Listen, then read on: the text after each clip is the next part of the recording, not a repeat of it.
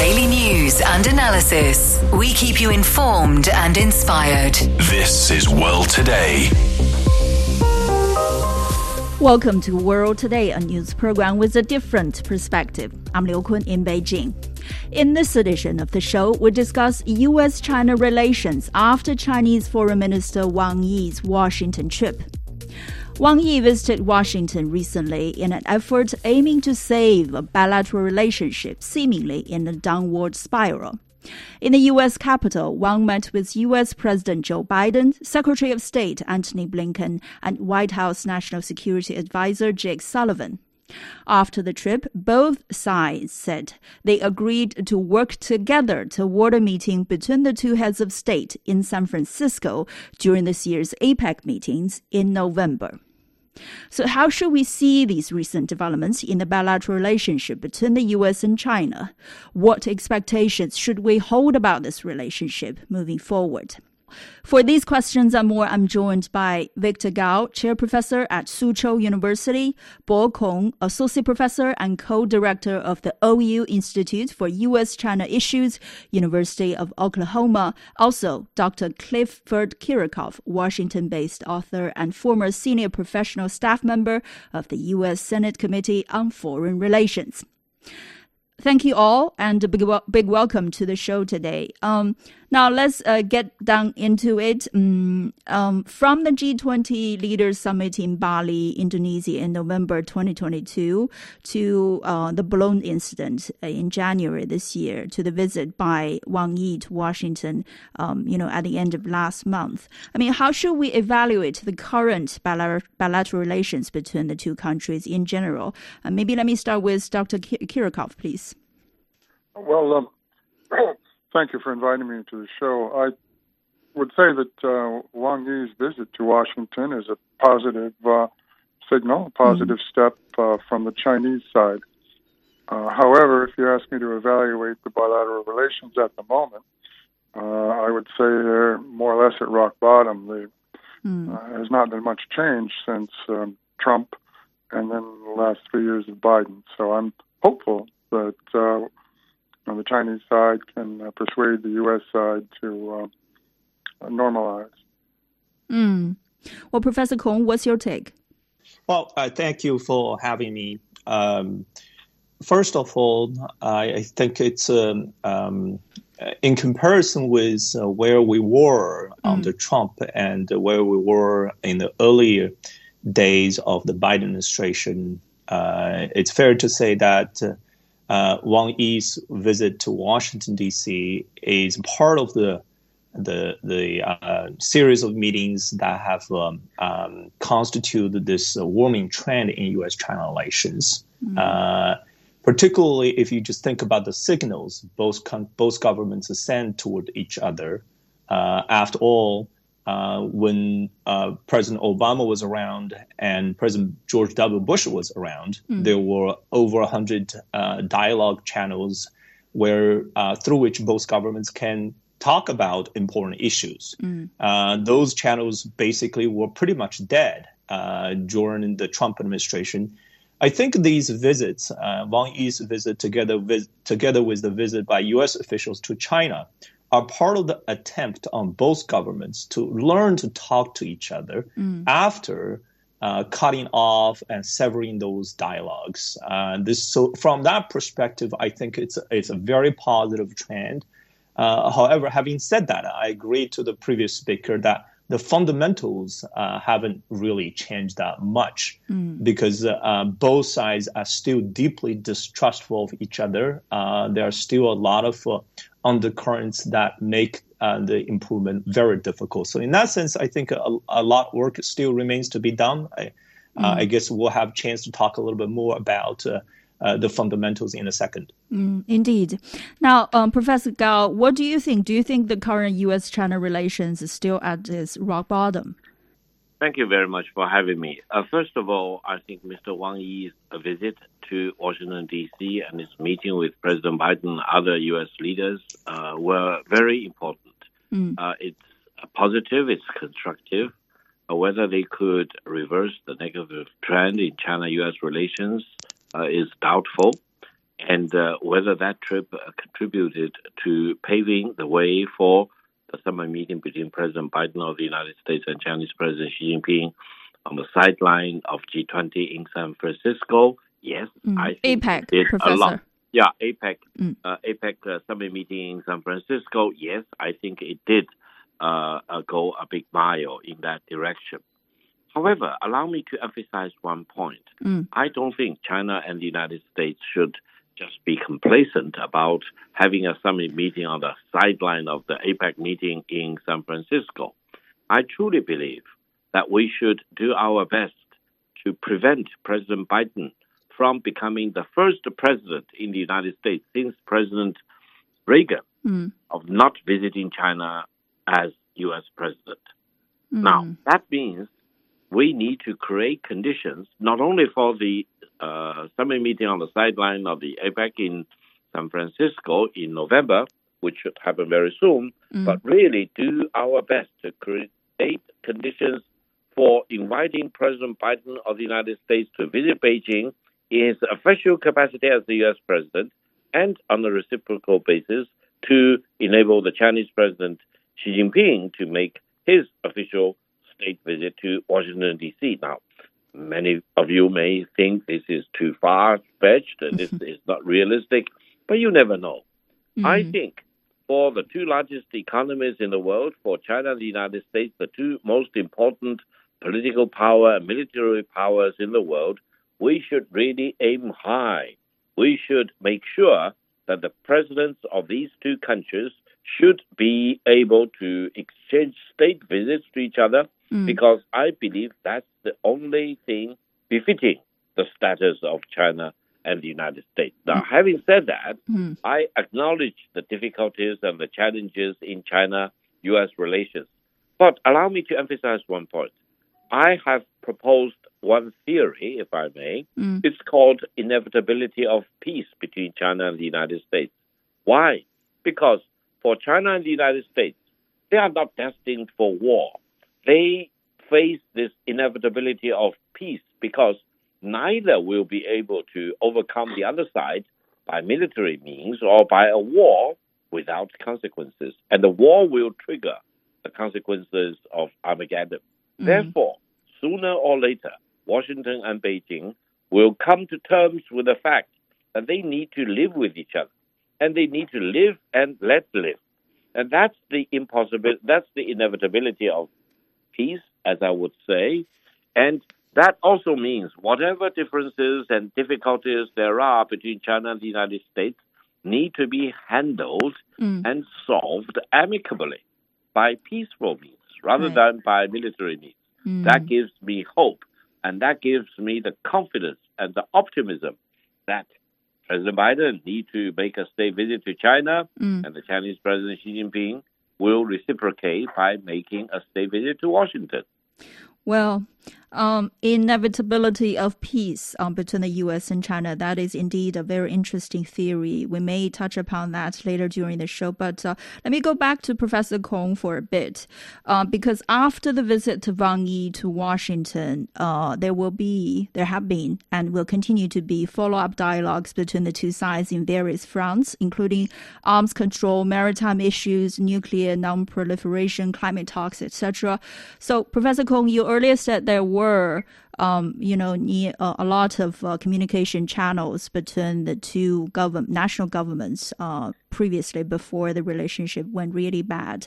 Uh, do you think these current rela- uh, current dialogues will serve as a foundation, um, you know, for those channels that you talked about to be reopened?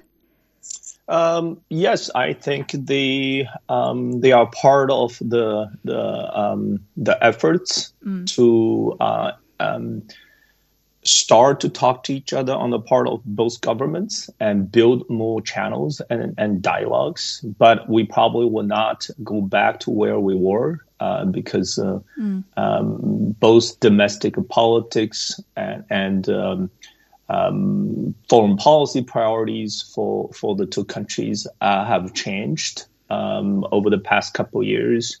Uh, and nevertheless, I think it's important for the two countries to manage their, their competition. Uh, you can compete uh, and but at the same time uh, talk to each other mm. about how to solve global problems. Uh, many of which cannot be solved without the uh, participation of either. Uh, after all, these these are the two largest economies and stakeholders uh, mm. of of the world today. Um, so these issues are very important for both countries, and they are part of, and they are more sort of prone to the creation of so-called uh, the concentric circles, mm-hmm. uh, concentric circles in in um, in uh, if you look at China's interests and U.S. interests, for example.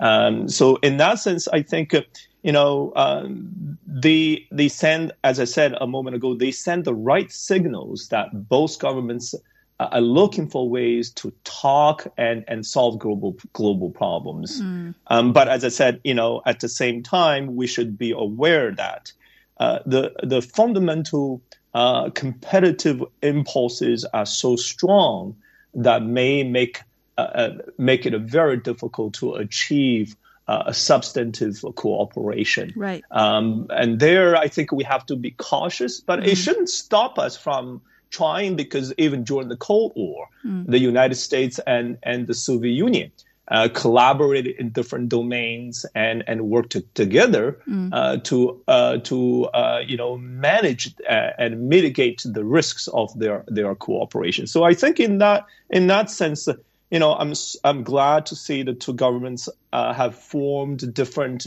uh, dialogues, social, mm. you know, for example, climate dialogues and economic and financial dialogues to talk about uh, frictions and, and issues of of mutual concern. Right. Well, certainly, you know, keep talking to each other is the hope. Um, you're listening to World Today on CGTN Radio. I'm Liu Kun in Beijing. We're going to a short break, but we'll be right back.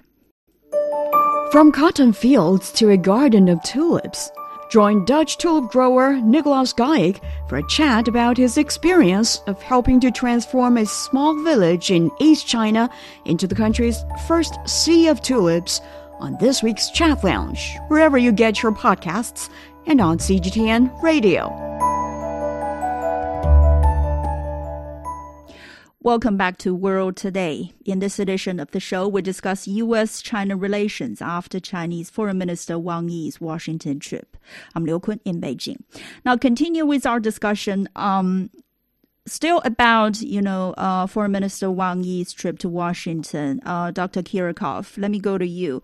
What talks or events do you think have laid the foundation for Wang Yi finally being able to make this trip? Because the two sides were literally were, were hardly talking to each other after the balloon incident earlier this year.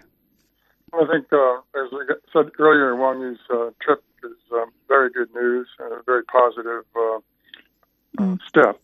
Um, it resulted from uh, obviously some diplomacy, open diplomacy visits, uh, including uh, Ms. Yellen and other high-ranking officials to China, etc., that prepared the way, and probably quite a bit of back channel uh, preparation that we mm. we don't know about because it's uh, back channel diplomacy.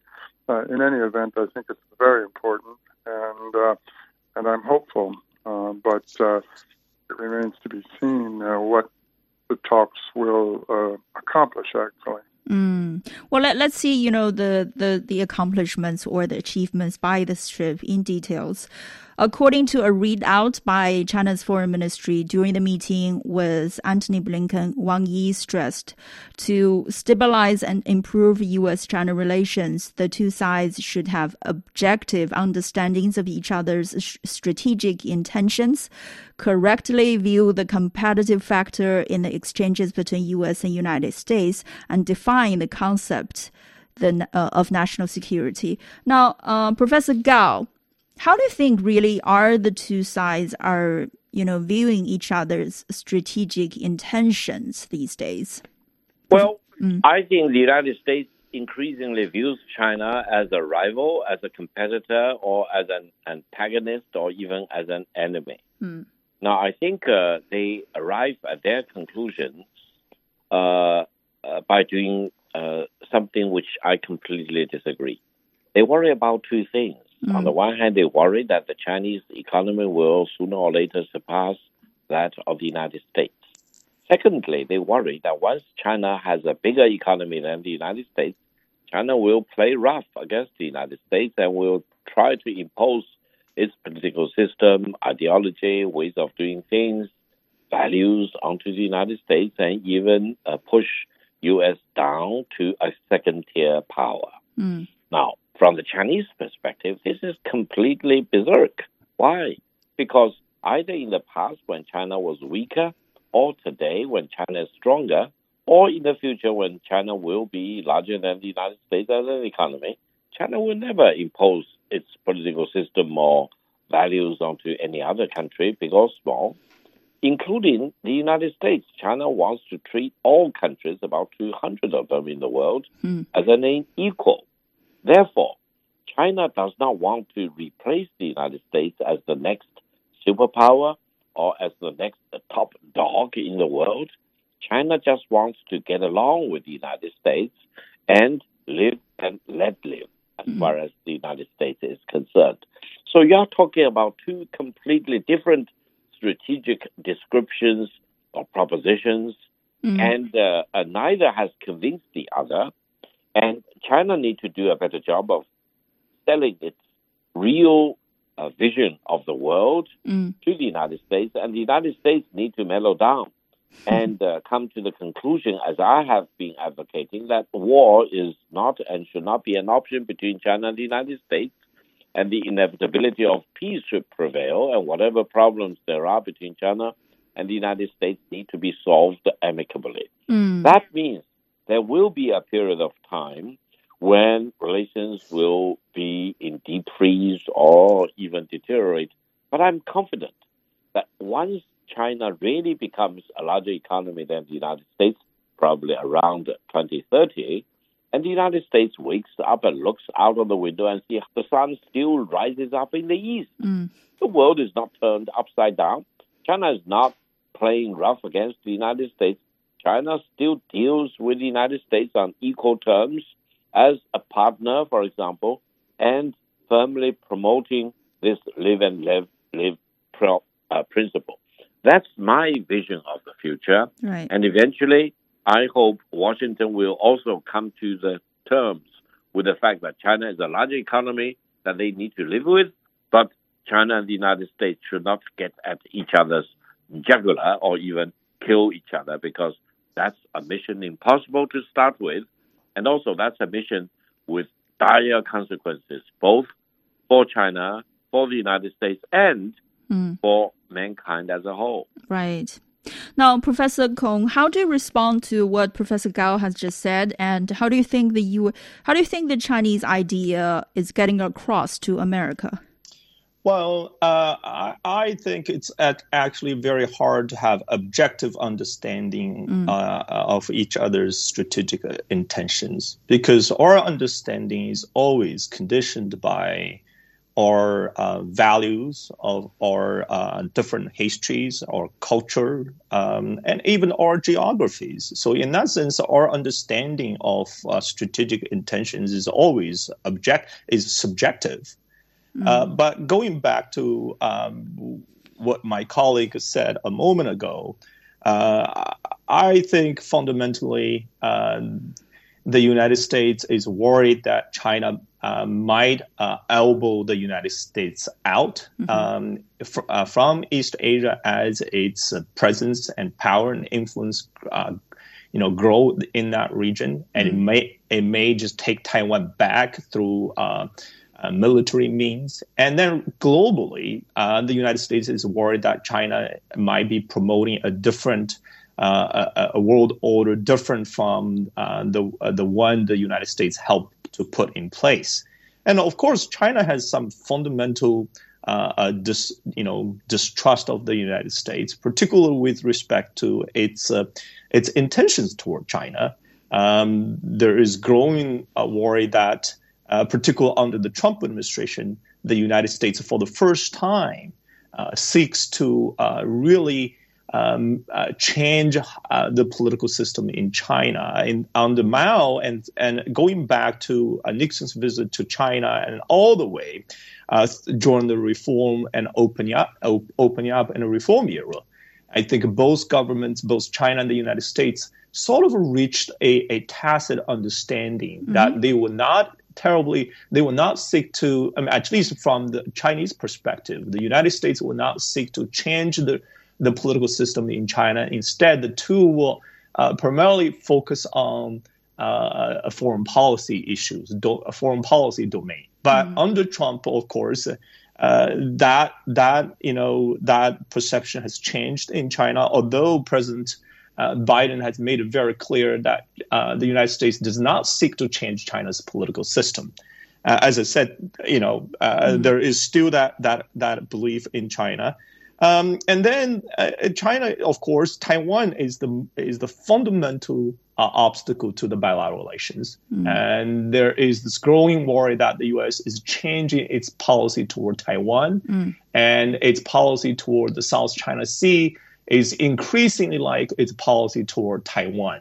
Uh, in other way, in other words, the Taiwan issue, you know, U.S. policy toward Taiwan is internationalized, and U.S. policy toward South China Sea is internationalized, mm-hmm. and both issues are thought to be core the, the, the core interests of China. Mm. As a result of these differences, of course, you know, uh, I think, uh, look, these differences make it very, very, very difficult or limit the the uh, the the possibility of cooperation between the two governments because they really uh, permeate across uh, every hallways of the bilateral government, you know, different government agencies, and affect the dialogues uh, between the two governments. Uh, mm. As a result, now we are talking about how to uh, compete without catastrophe mm. because mm. you know uh, on issues about Taiwan on South China Sea, we could, if not managed careful, if we do not put in place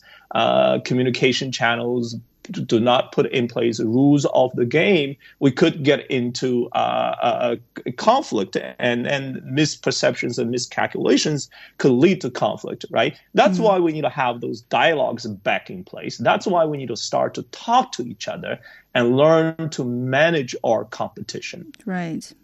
Now we have two two more minutes before we go to a break. But uh, Dr. Kiracofe, do you have more to add uh, about you know how the U.S. understands China's intentions and you know what kind of misconceptions are are there? Dr. Well, mm. the Washington establishment, uh, White House, and Congress, as well as the media, see China through Cold War eyes.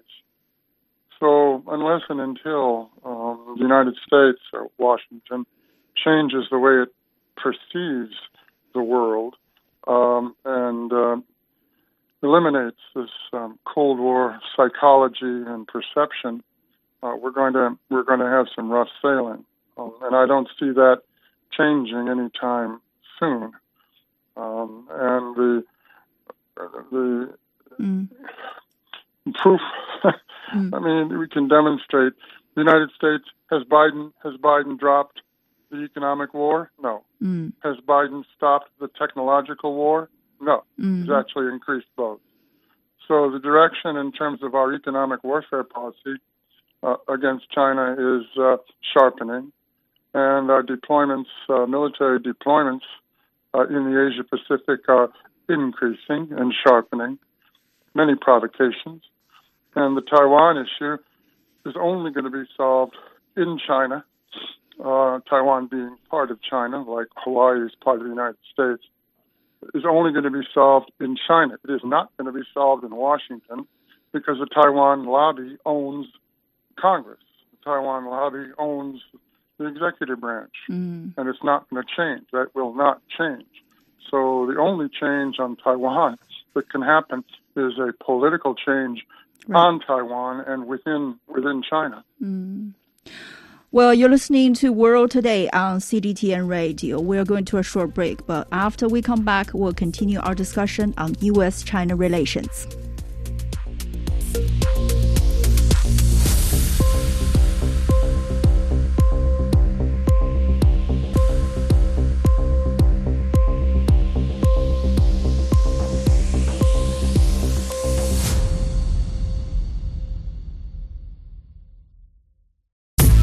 Hello, I am Dr. Digby James Wren, a political analyst and international relations scholar specializing in China area studies. World Today offers unmatched in depth perspectives on China's politics, economics, business, technology, and society. World Today's team of reporters and contributors provides valuable information from all of the world's major economies. I hope you can join me on World Today for the very best insights and news from China, on China, and help to build a better understanding of China's role in the world today. Welcome back to the show. I'm Liu Kun in Beijing. In this edition of the show, we discuss U.S.-China relations after Chinese Foreign Minister Wang Yi's Washington trip. We have with us Victor Gao, chair, chair professor at Soochow University, Bo Kong, associate professor and co-director of the OU Institute for U.S.-China Issues, University of Oklahoma, also, Dr. Clifford Kiracofe, Washington based author and former senior professional staff member of the U.S. Senate Committee on Foreign Relations. Continue with our discussion. Um, Foreign Minister Wang Yi also mentioned during his talk with Antony Blinken that uh, the two sides should correctly view the competitive factors in the exchanges between China and the United States. Well, uh, since uh, Antony Blinken became uh, U.S. Secretary of State, he came up with the idea um, with or with the proposition that the two sides uh, should uh, compete where they should, uh, where they should and cooperate where they can. But that hasn't received much response. We can see from the Chinese side. Um, now, Professor Gao, how do you understand, you know, this uh, this notion by Antony Blinken? How do how do you understand China's attitude? First of all, mm-hmm. I think Secretary of State Blinken's view about China-U.S. relations mm-hmm. are fundamentally flawed. Let me tell you why. Mm-hmm. He characterizes China-U.S. relations as confrontational as a, a competitive, and uh, he also emphasized that to the extent possible, there is area for cooperation. However, cooperation, as Blinken defined, is not real cooperation, is not for mutual benefit, is, for example, aimed at holding China down mm-hmm. and disrupting the uh, demand and supply, for example, and also denying China's access to the advanced uh, chips from the United States. Now, these are not co- cooperation. These are Cold War mentality. These are politicizing trade and try to raise obstacles to China-U.S. relations. Now, his view is that China should not continue to rise economically. China should be, should not be on the par with the United States as an economic power and the United States should always dominate in terms of technology or otherwise, and China should always be a second tier country. Now, this is not reflective of the megatrend in the world of today. Mm. China is already larger as a manufacturing producer than the combined production from the United States, Germany, and Japan combined. China produces 28 million cars compared with 17 million cars compared produced by the United States. And China's production of iron and steel, shipbuilding, for example, you name it, we have a list. China's production for more than 200 large items are not only larger than that of the United States, and in many cases, they account for 50% or more of the global production. So, from for Secretary of State Blinken try to see China as someone the United States can stay on top of mm. is not realistic. I think China and the United States need to respect each other, mm. need to get along with each other, need to live and let live, and they should not put political obstacles to the economic development of either China or the United States. Mm. Both China and the United States should be champions of free trade and market economy rather than, for example, disrupting market economy, disrupting free trade, and try to use political tricks to gain economic advantage over the other side. Mm. China will never do such dirty tricks against the United States. I hope the United States will give up doing such political schemes and dirty tricks against China. Well, Professor Kong, how do you respond to that? And um, in your opinion, what should be you know, a healthy attitude toward uh, these competitive factors in U.S.-China relations? Well, un- unfortunately, um, the uh, the fundamental reality is that uh, mm-hmm. um, structurally we are in a competitive sort of a period of time in terms of the bilateral relations mm-hmm. because the United States is the dominant power. Uh, while China is the rising power, there's concern on the part of the dominant power that uh, the rising power might um, um, uh, elbow the United States out of these uh, areas where it has a traditional, uh, um, a lot of dominance, a, a, lot of interests, and then the two systems, two governments don't share similar uh, political systems, similar ideologies. As a result, uh, as the power gap between the two shrinks, uh, it's inevitable that mm. the United States will be increasingly concerned about uh, the directions and trajectories of China, particularly when uh, it has become clear that the United States had, you know, has lost ability to shape the domestic development of China. Uh, in the past, the during the Clinton administration, all the way mm. dating back to the Clinton administration. Uh, but then, when, Professor, why uh, does the United States have to shape the domestic development of China? I mean, well, mm. unfortunately, uh, the U.S. foreign policy always exhibits this this mm. coexistence of idealist and realist sort of uh, considerations, right? Mm. the idealist, you know, influence of in U.S. foreign policy uh, prompts it to shape the world in its own image. And um, and in that respect, there is this. Uh, uh, there, there is this uh, always this uh, this desire and wishful thinking that mm. Uh, with economic development, China will become similar to what the U.S.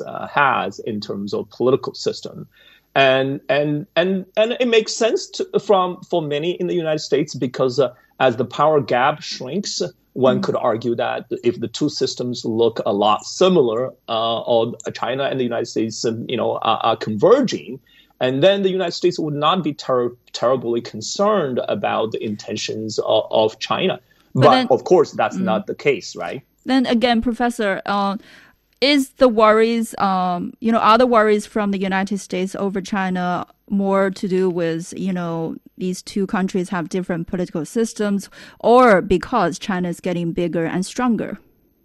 Uh, I think they fit into each other. Um, in fact, uh, you know, if you go back to Nixon's visit to China, and the two systems couldn't be more different, mm-hmm. right? Mm-hmm. But but how come these had they could work together, and China was thought of as the tacit ally for the United States, and and of course, you know, uh, they had a common enemy, and so that that was sufficient enough to uh, to actually um, for these two countries to manage all these political differences. I would argue that the differences probably were, were, you know were a lot you know bigger then, right? Mm-hmm. But the problem was that the United States, you know, China in terms of you know capabilities, you know. Um, it was a lot smaller power than what it is today, you know, mm-hmm. right? And because of the economic uh, uh, because of the rapid growth in the United States and the economic slowdown in China, China now accounts for about you know less than 70% of US GDP measured in, in nominal terms, right? Mm-hmm. Um, but still, the gap, the, the capability has, you know, gap has shrunk a lot. That these two together fit into each other. Uh, you know, as a result, we have both ideological concerns. We have realist concerns about a rising power and unfortunately, they uh, they create a to- very very toxic. They are part of very toxic sort of recipe mm. for for mistrust and for for competitive impulses in the bilateral relationship that are very very difficult to uh, reverse. You know, as a result, uh, going back to what you said about the cooperation, mm. instead of the, the the rhetoric about cooperation, I think the reality is that the competitive impulses are so strong that they crowd out all the desires for cooperation. Mm. Well, uh, about these competition, um, Biden administration officials have kept saying that America does not want to contain China. They want healthy competition, but at the same time, U.S. has continuously rolled out policies restricting dealings or exchanges with China. For example, in trade, chips, and most recently in electric vehicles. Um, now, Dr. Kiracofe, I mean, is this healthy competition according to U.S. definition? Uh, I mean, how should we understand, uh, you know, the contradiction in America's words and deeds? Well, two things. One, uh, as I mentioned before, the mm. Cold War mindset in Washington, and that includes uh, not only the military-industrial complex uh, and Cold War hawks, it also includes the humanitarian uh, ideological interventionists, mm. Tibet and Xinjiang and all that. So the psychology in Washington is not a psychology of cooperation. It's a uh, it's a psychology of uh, not fair competition. Uh, it's more a psychology of uh, imperialism. Mm-hmm. And I think that's the main driving factor is the United States as a hegemon, or uh, as the, the Russians put it, the neocolonialism.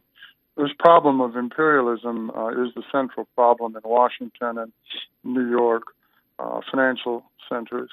And until the United States uh, drops uh, this uh, concept of imperialism, pretending to be the British Empire of the 19th century resurrected uh, in the American Empire of the 20th and 21st, um, we in the United States have to get back to uh, a normal American foreign policy that respects differences and it's based on a win-win, uh, zero-sum uh, diplomacy, mm. uh, mutual respect, and, and all of those um, good things.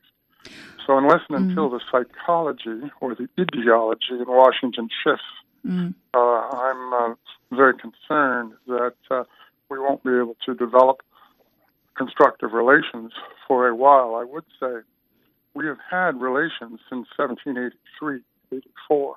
Mm. We've had relations for 250 years we only had difficulties basically from 1950 until 1972 uh, with the opening. It was very, it's only 20 some years that we had difficulties.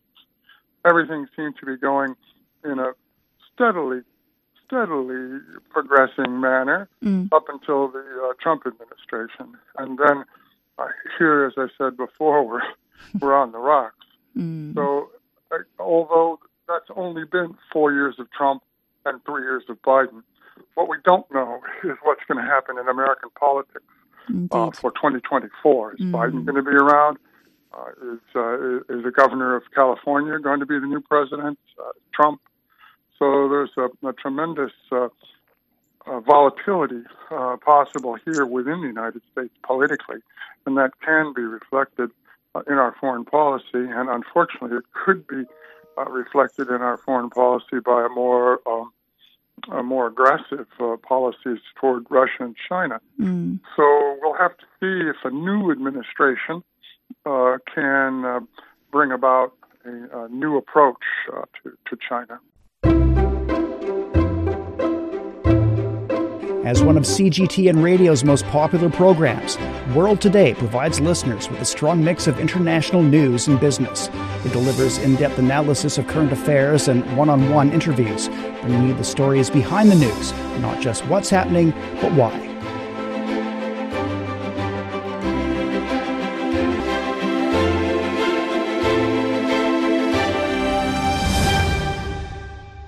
Welcome back to the show. I'm Liu Kun in Beijing. In this edition of the show, we discuss U.S. China relations after Chinese Foreign Minister Wang Yi's Washington trip.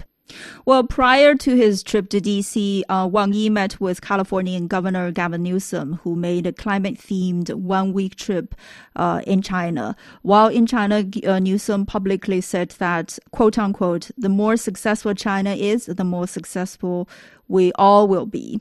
Uh, now, um, Professor Gao, you travel between U.S. and China a lot. Um, in your observation, how influential are politicians' China approach um, in shaping perception about China among the American people, both you know at uh, influential states like California or at the national level? First of all, Governor Newsom of California has really brought a high level of pragmatism and realism to California's relations with China on the one hand, mm. and also China US relations as a whole. I think he really demonstrated that he is a capable uh, younger uh, leader of California, but also a very important democratic leader. I believe he has great expectation uh, going forward, either for 2024 or mm. 2028, or for quite many more years to come.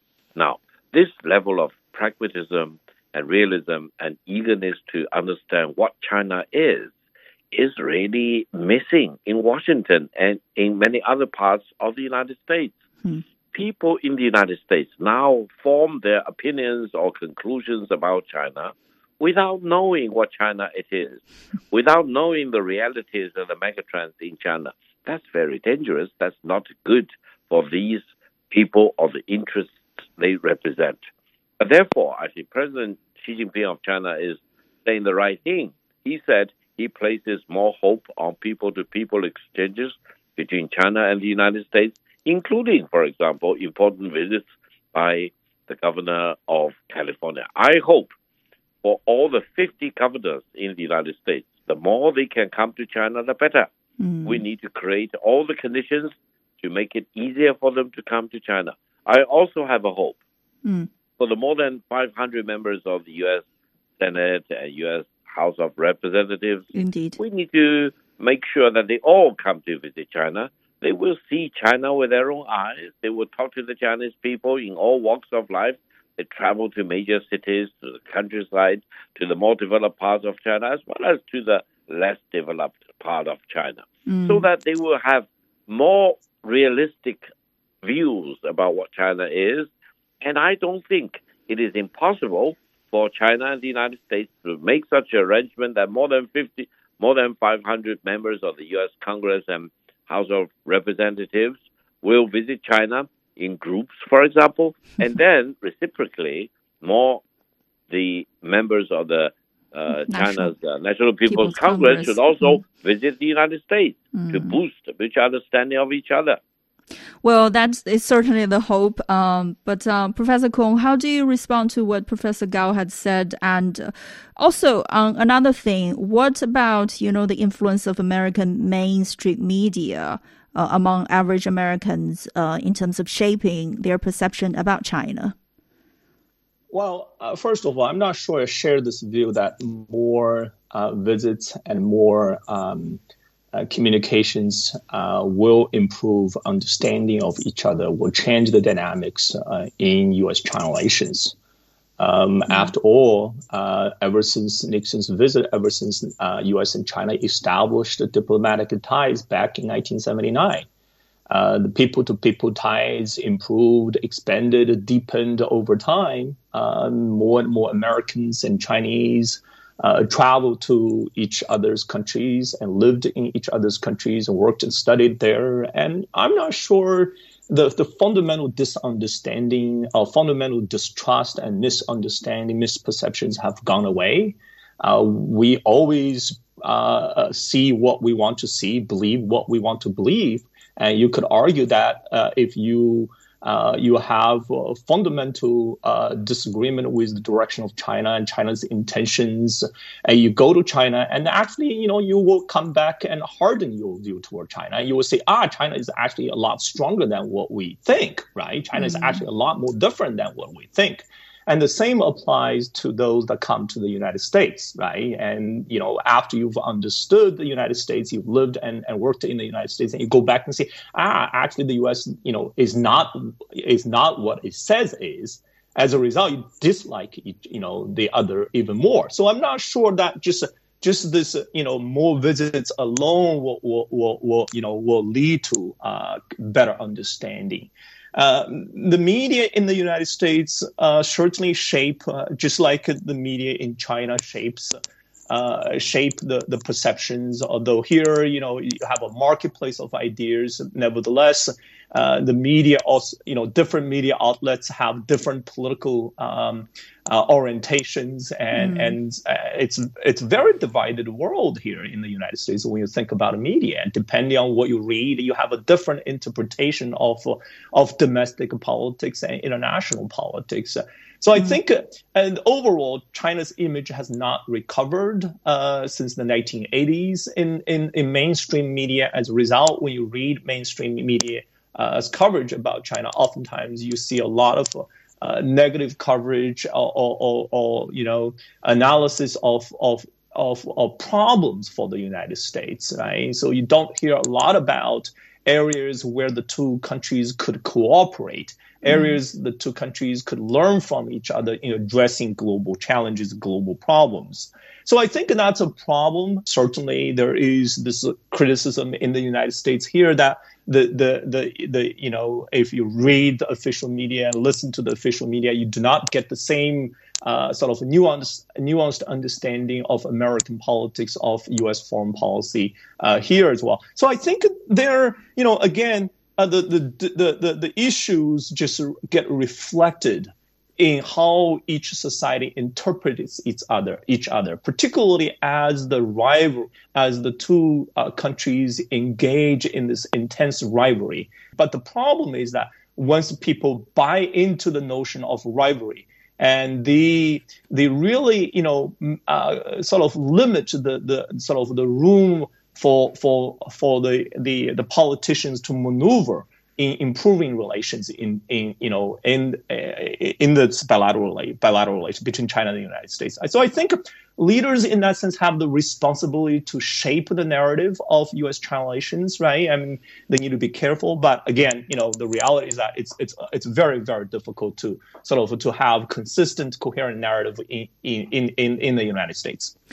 Professor Gao, how would you respond to you know what Professor uh, Kong has just said about you know these um, these um, differences and perceptions, and also how leaders should shape that?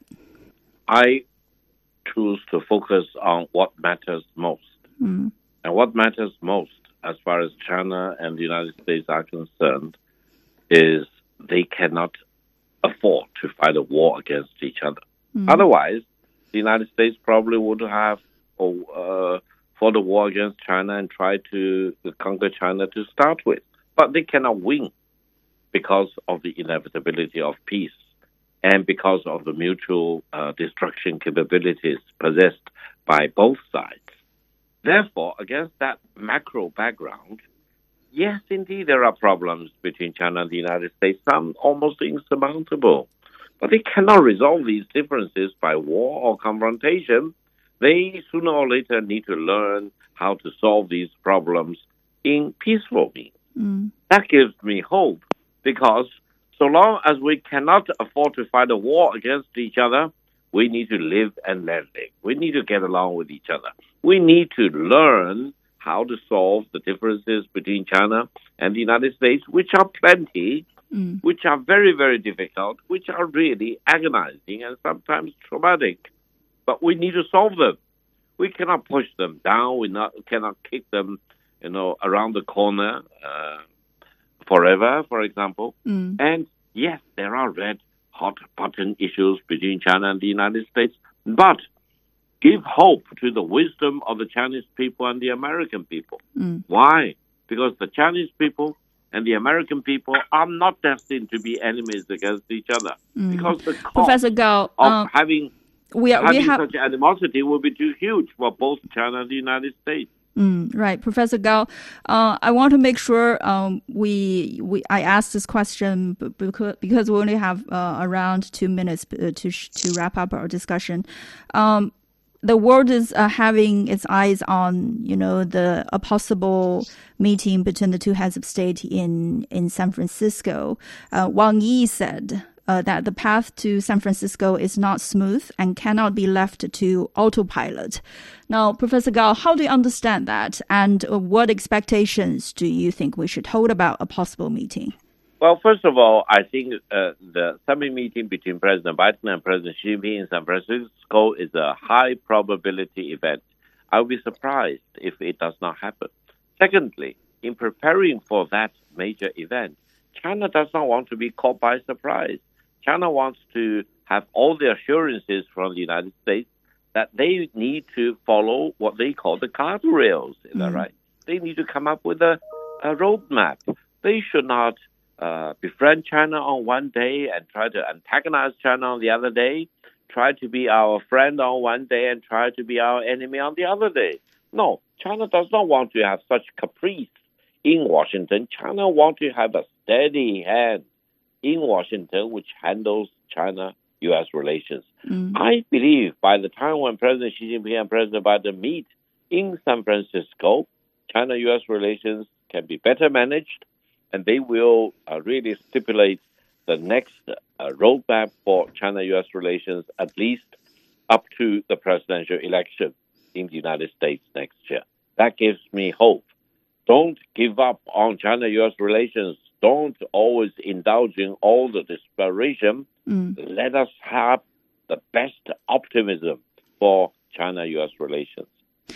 Well, as I said earlier, everyone uh, that uh, watches TV or you know reads newspapers are following up the story, and we'll see what happens, uh, you know, moving forward with uh, U.S.-China relations. But uh, that's all the time we have for this edition of World Today. Again, I want to thank our guests. They are Victor Gao, Chair Professor at Soochow University, Bo Kong, Associate Professor and Co-Director. OU Institute for U.S. China Issues, University of Oklahoma. Also, we had Clifford Kiracofe, Washington based author and former senior professional staff member of the U.S. Senate Committee on Foreign Relations. If you want to catch up with more of our discussions, you can find our podcast by searching World Today. You can also follow us on the X platform at CGTN Radio. I'm Liu Kun in Beijing. Thank you for staying with us. Bye for now.